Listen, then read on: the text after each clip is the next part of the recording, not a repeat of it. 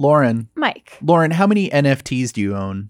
Zero. I own zero NFTs. I have an NFT, but I don't own it, just to make the whole NFT thing a little bit more complicated. Yeah, I'm kind of confused. I might need you to help me make sense of it. Well, I think I have a new way to frame it for you. Oh, wonderful. Can't wait to hear all about it.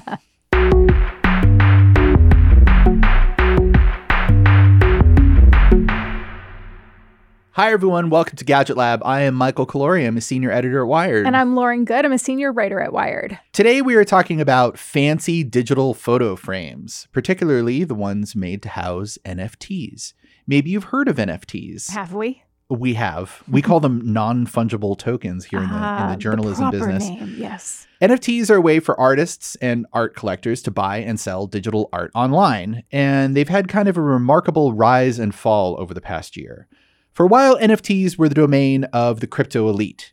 You needed a crypto wallet and some knowledge of how to access Bitcoin or Ethereum to buy one. And you also needed to have some understanding of blockchain technology if you wanted to trade your NFTs or to show them off or to sell them. Now, some companies are trying to bring NFTs fully into the mainstream and make it as easy as possible to buy, own, and show off digital artworks.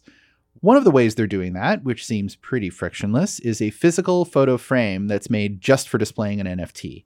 Now, Lauren, you wrote about some of these NFT-specific frames this week. Can you do me a favor and frame-splain this to me? Ooh, frame-splain it. I like that. So I did write about this for Wired this week, but I have been experimenting with these frames in some form or another since around February.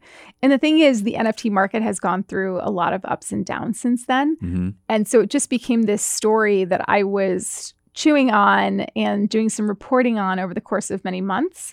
But I just kept holding off on really writing anything about it because I wasn't sure how the NFT market was going to ultimately shake out. That said, this week we ran this story. One of the companies that I focus on a lot in the story is called Infinite Objects.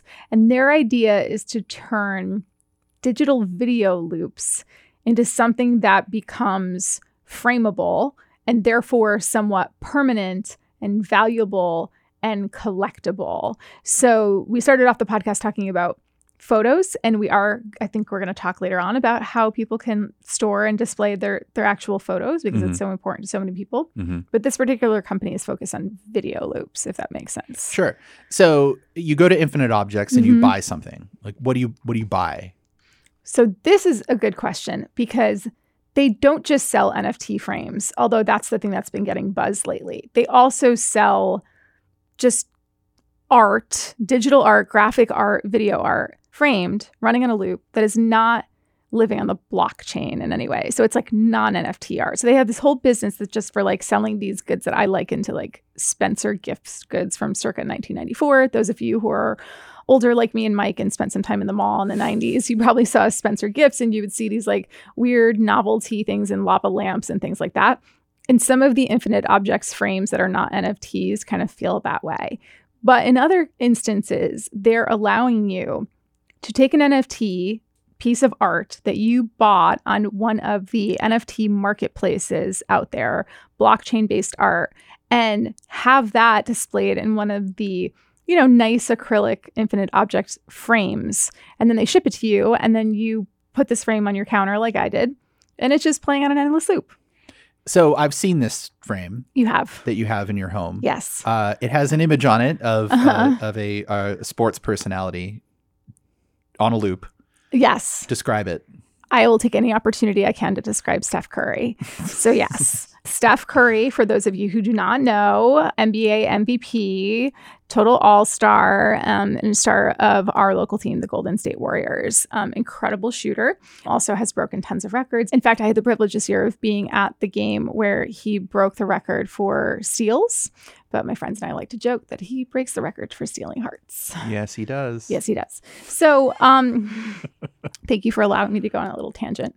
Also, by the way, I sit in the nosebleeds and his shooting is still incredible from that far away. Okay. Awesome.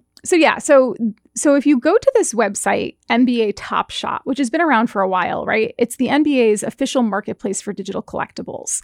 They've really gotten into NFTs over the past year. So you could go to NBA Top Shot and purchase an NFT that is like a highlight reel of a basketball player.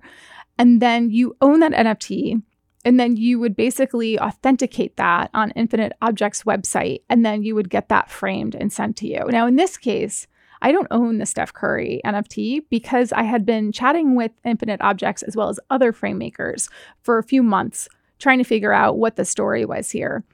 And as a standard in our job, sometimes companies will say, well, do you want to try this product for a while? And we accept loaners, and then eventually we send them back, or we sell them and we give the money to a food bank. And that's sort of how we maintain our ethical standards. Mm-hmm. So this company offered to send me an IO frame that had Steph Curry in it, a Steph Curry Top Shot in it.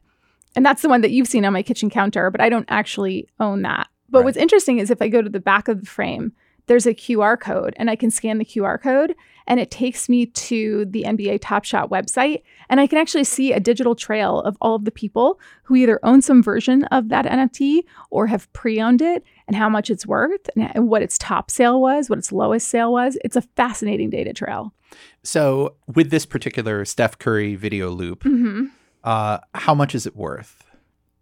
So one of the things that's a little bit hard to get your head around. Like, okay, so in art, let's say there's a Picasso or a Van Gogh, and that's the original, right? But then like in college dorm rooms and like West Elm living rooms across the country, you might see some kind of reprint of that art. And so you know that that is not the OG art, it's a reprint of it.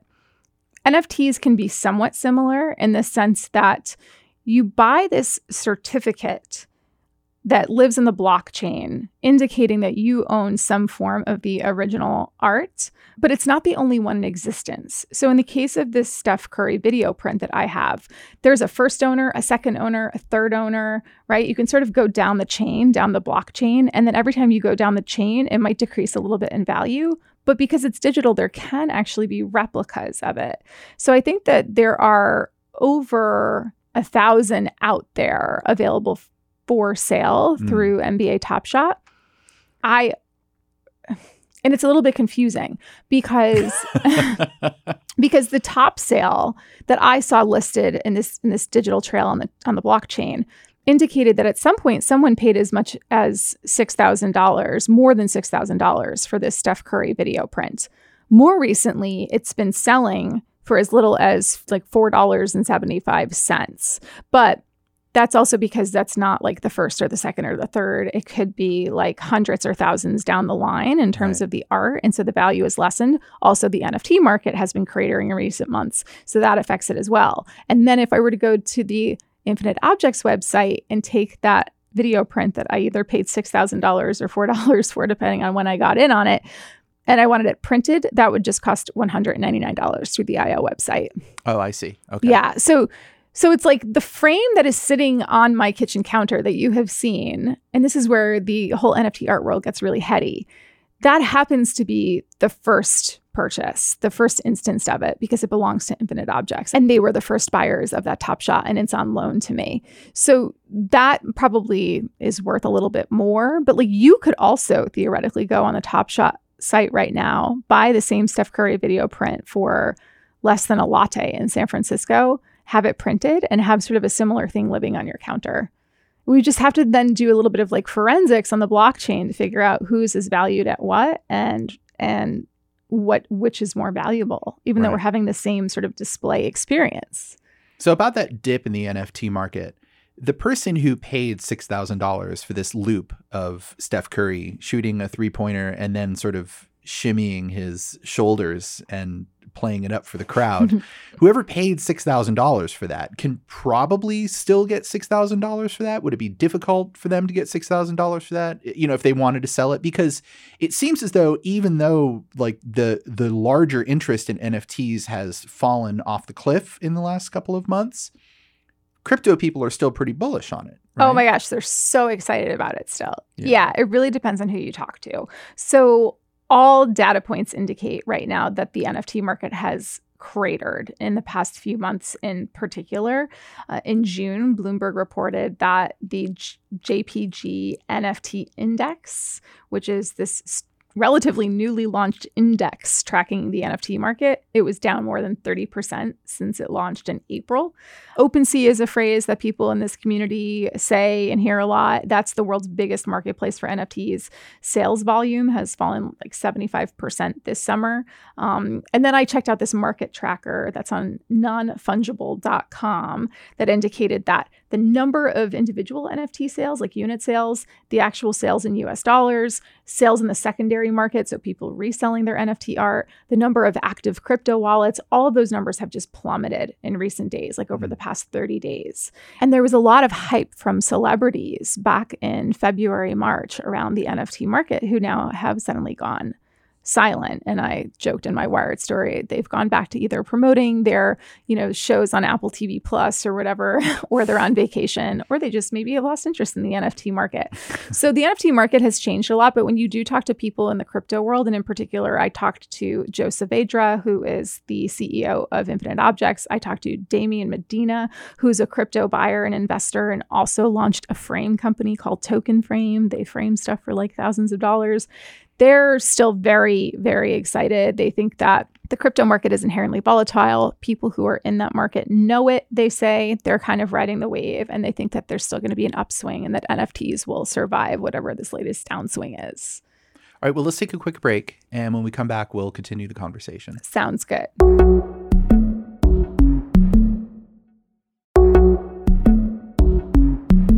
So what say you, Mike? Have I convinced you to get an NFT frame?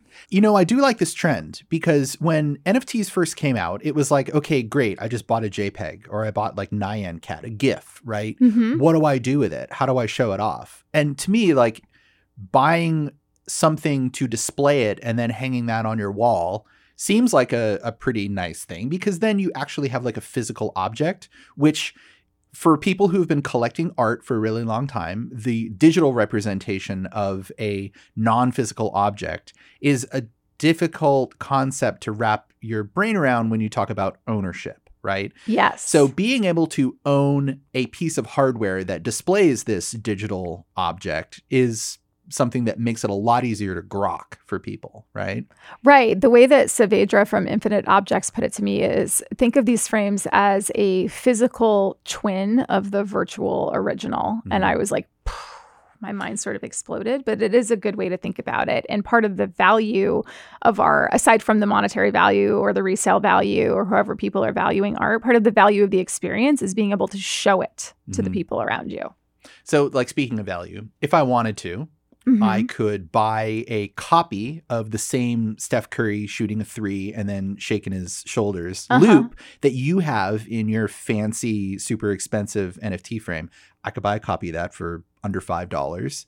And then I could go to Target and buy a digital photo frame for, I don't know, maybe $20 and load the loop that I bought onto that frame and then set it up in my home and have basically the same thing that you have for a lot less money, right? Is there anything preventing me from doing that? Well, if we're going to get really technical on the Gadget Lab podcast, I think you and I would have to discuss file formats and how you're going to display a video on like a standard frame from Target. But what you're getting at, the answer to the question that you're getting at is yes, you could do that. Like you could take an NFT that, let's say you had a Bored Ape Yacht Club NFT and you were using that as your Twitter avatar. Mm-hmm. There's a way that you would have to connect your Twitter account to your Ethereum, to your crypto wallet and Ethereum in order to have that be your avatar. There's also a world in which you just literally screenshotted your own asset that you own, turned it into a JPEG and shared it anywhere you wanted to. Right.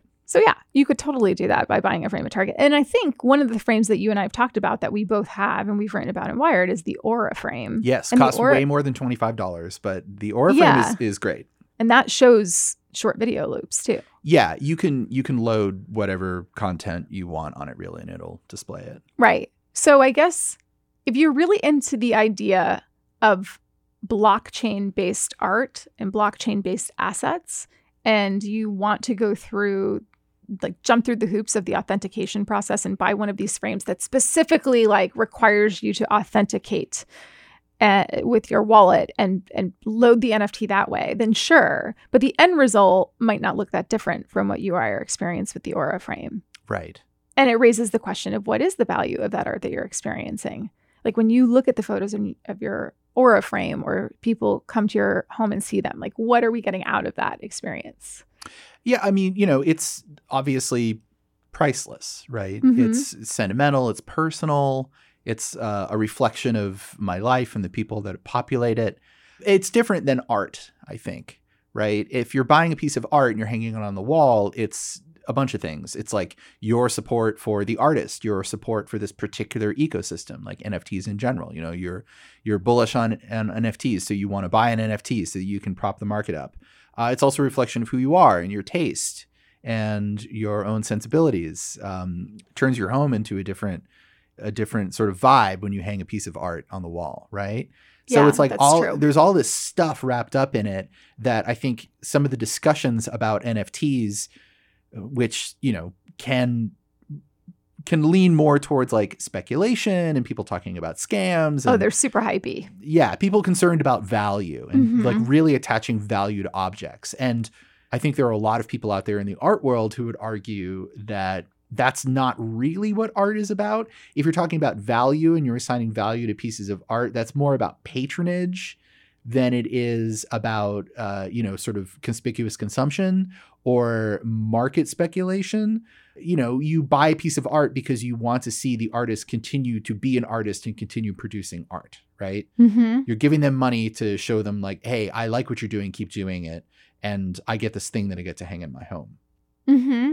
Yeah, which is a very different value proposition than just here are the cute photos of my cat flashing on my Aura frame or relatives or that time my friends and I went for a hike. Yeah. Which has its own value. It's just a different proposition. Yeah. So if I collect NFTs, if I went out and bought 16 of them back in the day and I want to show them off in my house, I can just go get an Aura frame and load all of these JPEGs or short videos onto the frame and then just show them as they cycle through. So then you would have your personal photos interspersed with your super cool NFT art. No. I mean, yeah, I could, but I wouldn't do that. And you bring up a good point, too, because Joe Saavedra from Infinite Objects, when I asked him about the cratering NFT market, he said something similar to what Damian Medina said, which is like, we're going to ride this wave. We're still excited for things to come. This is still in its infancy, the whole world of NFTs. But he did say that with something like Top Shots, you know, they're really trying to appeal to fans. That's not necessarily the kind of thing that they're selling to speculators. There are always going to be speculators. There are always going to be people who buy an asset and then just immediately try to flip it, or after a period of time try to flip it because they're just looking to make money off of it. Mm-hmm. But there's something about Top Shots, even if you only spend $5 on it and it never really increases in value, you might just love Steph Curry that much that you're like, it's worth it for me to have this and to display this. Right. And I think it's very much the same thing with people who buy NFTs from their favorite visual artists. Like there's a visual artist they've been following for 10 years. You know, the NFT trend hit and they said, hey, I'm making NFTs now and you can buy one for $400 or whatever.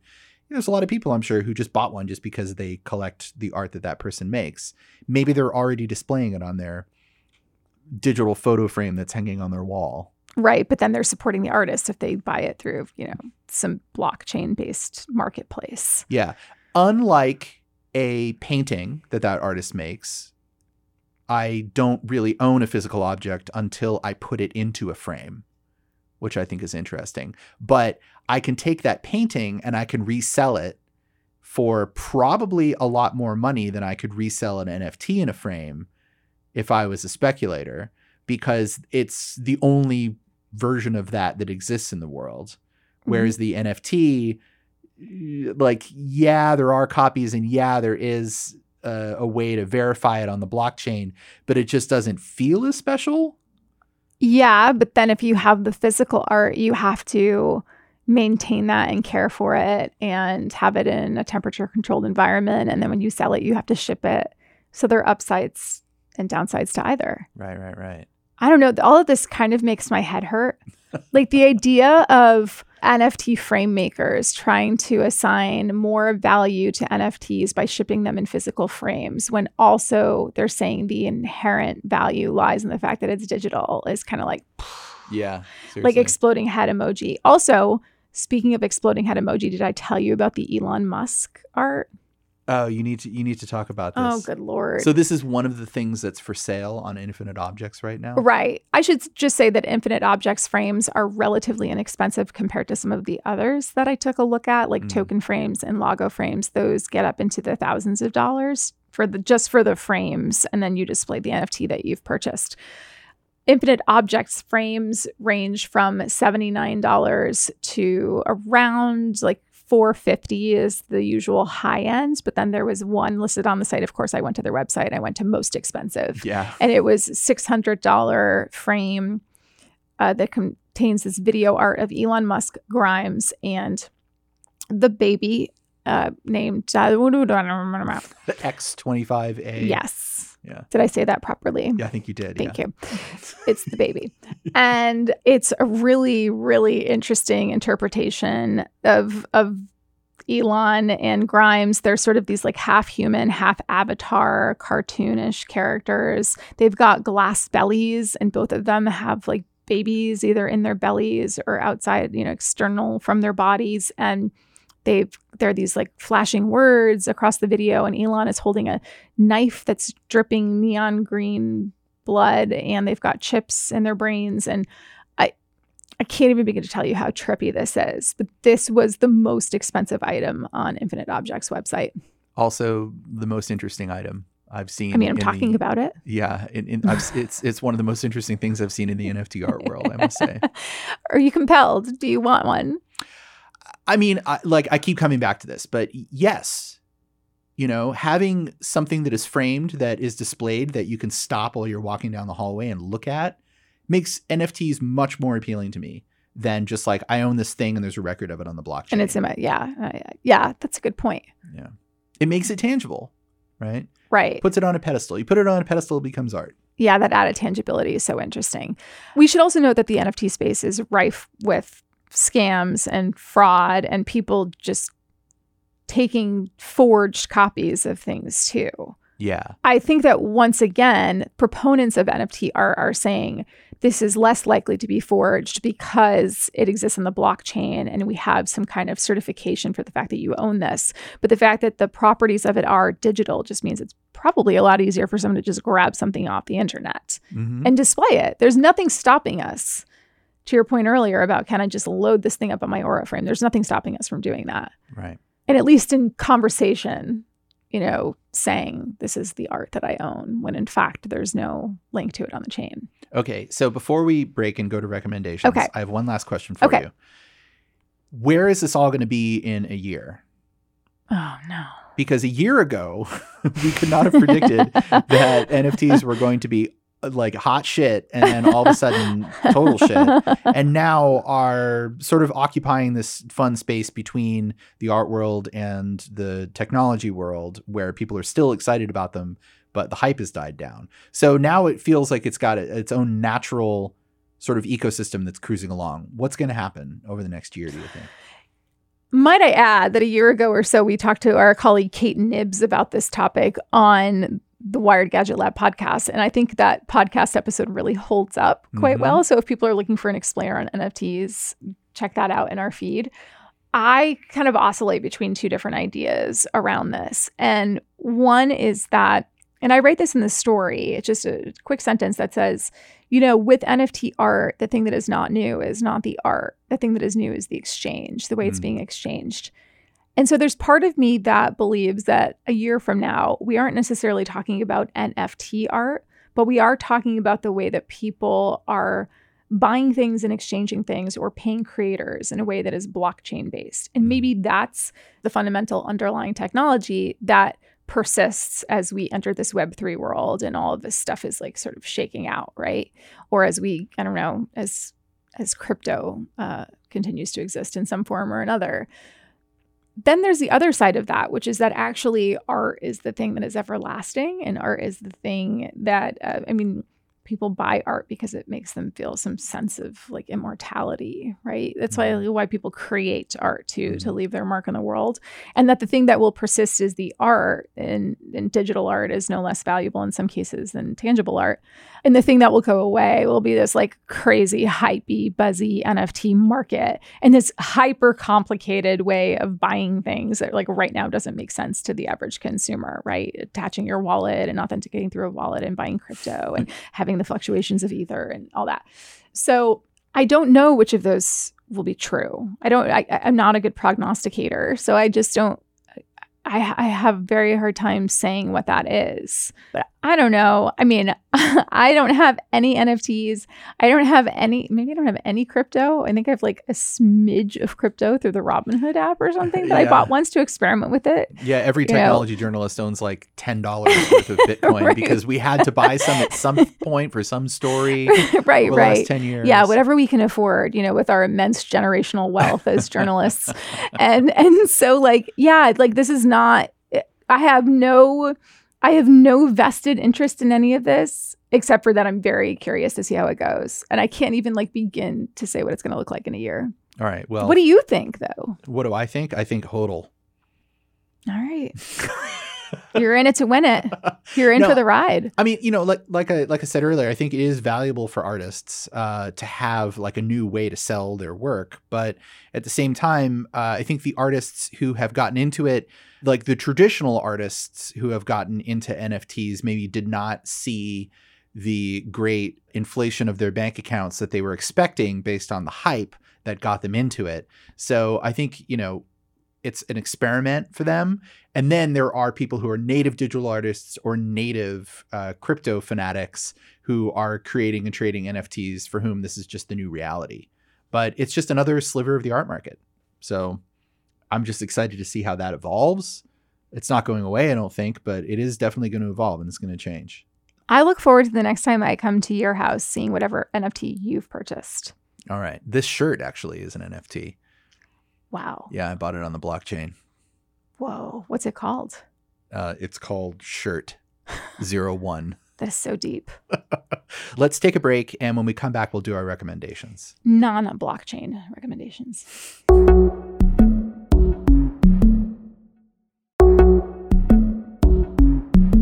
All right. This is the last part of our show where we each talk about things that the listeners might enjoy. Lauren, you go first. What is your recommendation? Okay. Just to sound like a well-rounded human being, I have to say I'm reading 2 books right now, but I haven't finished them yet. So I try not to recommend things before I finish them. Sure. But I am reading the Anna Wintour biography. Ooh. She's our boss, by the way. And she's like our boss's boss's boss's boss. She's like our boss. Yeah. She runs editorial creative at Condé Nast, which is our parent company. Yes. I've received one email directly from her once. Congratulations. Thank you. So is this a biography or an autobiography? It's a biography. Okay. And I'm enjoying it for what it's worth. I'm also reading Krista Bilton's Normal Family, which the subtitle is how she met and came to love her 35 siblings. Wow. Yeah, there's a sperm donor story there. It might actually be at this point much more than 35 siblings. It's fascinating. It's a really great story. But I'll come back to those once I have finished those books. What I actually recommend is something very basic. It's mineral sunscreen. Yes. So mineral sunscreen is different from chemical sunscreen because chemical sunscreens use specific chemicals to create a kind of reaction in your skin and stop UV rays from penetrating. And mineral sunscreen is also sometimes called physical sunscreen or a block because it uses ingredients like zinc oxide and titanium dioxide that sort of sit on the top layer of your skin and protect you from the sun. And many dermatologists agree that mineral sunscreen is better for you than chemical sunscreen because it is not filled with chemicals, right? Which makes a lot of sense. Now, the reason why a lot of people don't like mineral sunscreen is because it makes your face, like it creates this cast on your face, right? It's like pretty obvious that you're wearing it. As someone who is a sometimes surfer, I have to say, I don't care if there's a cast on my face. Like I'm not, so vain that I'm like, oh no, I look sort of ghost-like or paler than usual because I'm wearing mineral sunscreen. To me, it is worth it to have the added protection. Right. Some people are a little more self-conscious about that. That's fine. And it doesn't matter, because when they photograph you on the giant wave, you'll be so small in the photo because the wave is so huge that they want people to see your face. Exactly. Like when I'm on the 70-foot wave in Nazaré, Portugal, it's just like, you know, no one's really paying attention to my mineral sunscreen. Pinch zooming in. Right. Like, your face looks kind of funny. Right. But yeah, if you're looking for sunscreen this summer, now that it's August, I recommend checking out mineral sunscreens. I've been using one from CeraVe. I'm not sure if I'm saying that correctly. Okay. But CeraVe, you can find it at most pharmacies, but it's a French brand. You use SPF 50. You're also supposed to reapply once every 2 to 3 hours. Don't forget to do that. I never reapply. It's so easy to forget to reapply. But I recommend checking out mineral sunscreen. And that is the end of my tour as beauty influencer. Awesome. What's your recommendation? I'm going to recommend a game. Okay. It's a mobile game. I go down these weird rabbit holes where I get completely addicted to a game, and then I don't play it for maybe a year. And then one day I'm bored and looking at my phone and I'm like, oh yeah, that game seemed like it was fun. This is one of those games. It's called Hole Down. H-O-L-E-D-O-W-N. And I think I recommended this before, but I'm recommending it again because I rediscovered it and now I'm completely addicted to it. In fact, when deciding before recording this podcast whether or not this is going to be something that I was going to recommend, I played around just to remind myself of how great it was.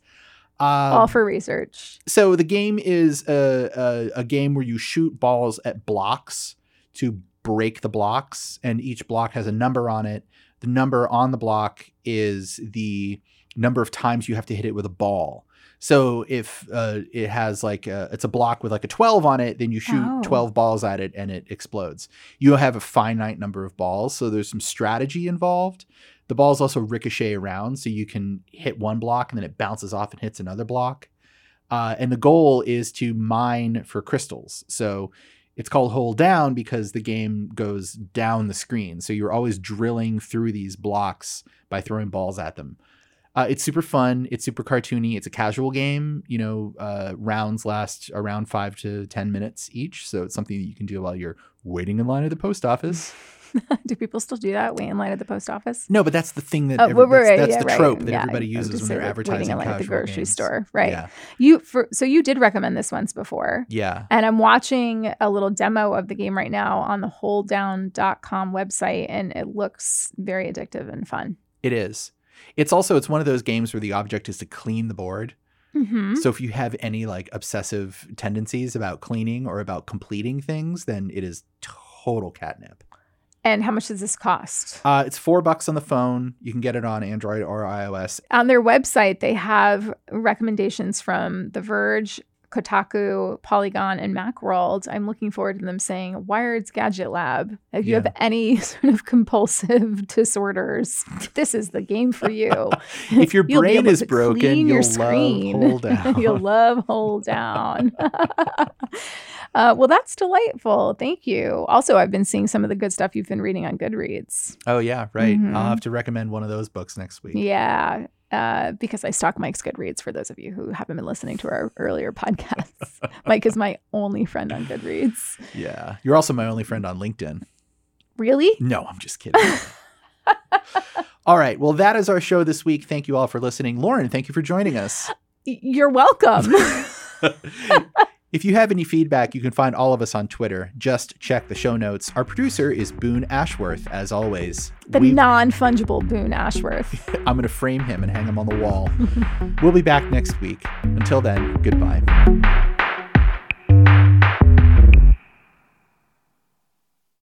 Hi, everyone. Michael from Gadget Lab here. I want to tell you about our friends over at The Big Take podcast from Bloomberg News. Each weekday, they bring you one important story from their global newsroom, like how AI will upend your life, or why China's targeting the US dollar, and maybe how Joe Biden plans to take on Donald Trump. Oh boy. Check out The Big Take, a daily podcast from Bloomberg, wherever you listen.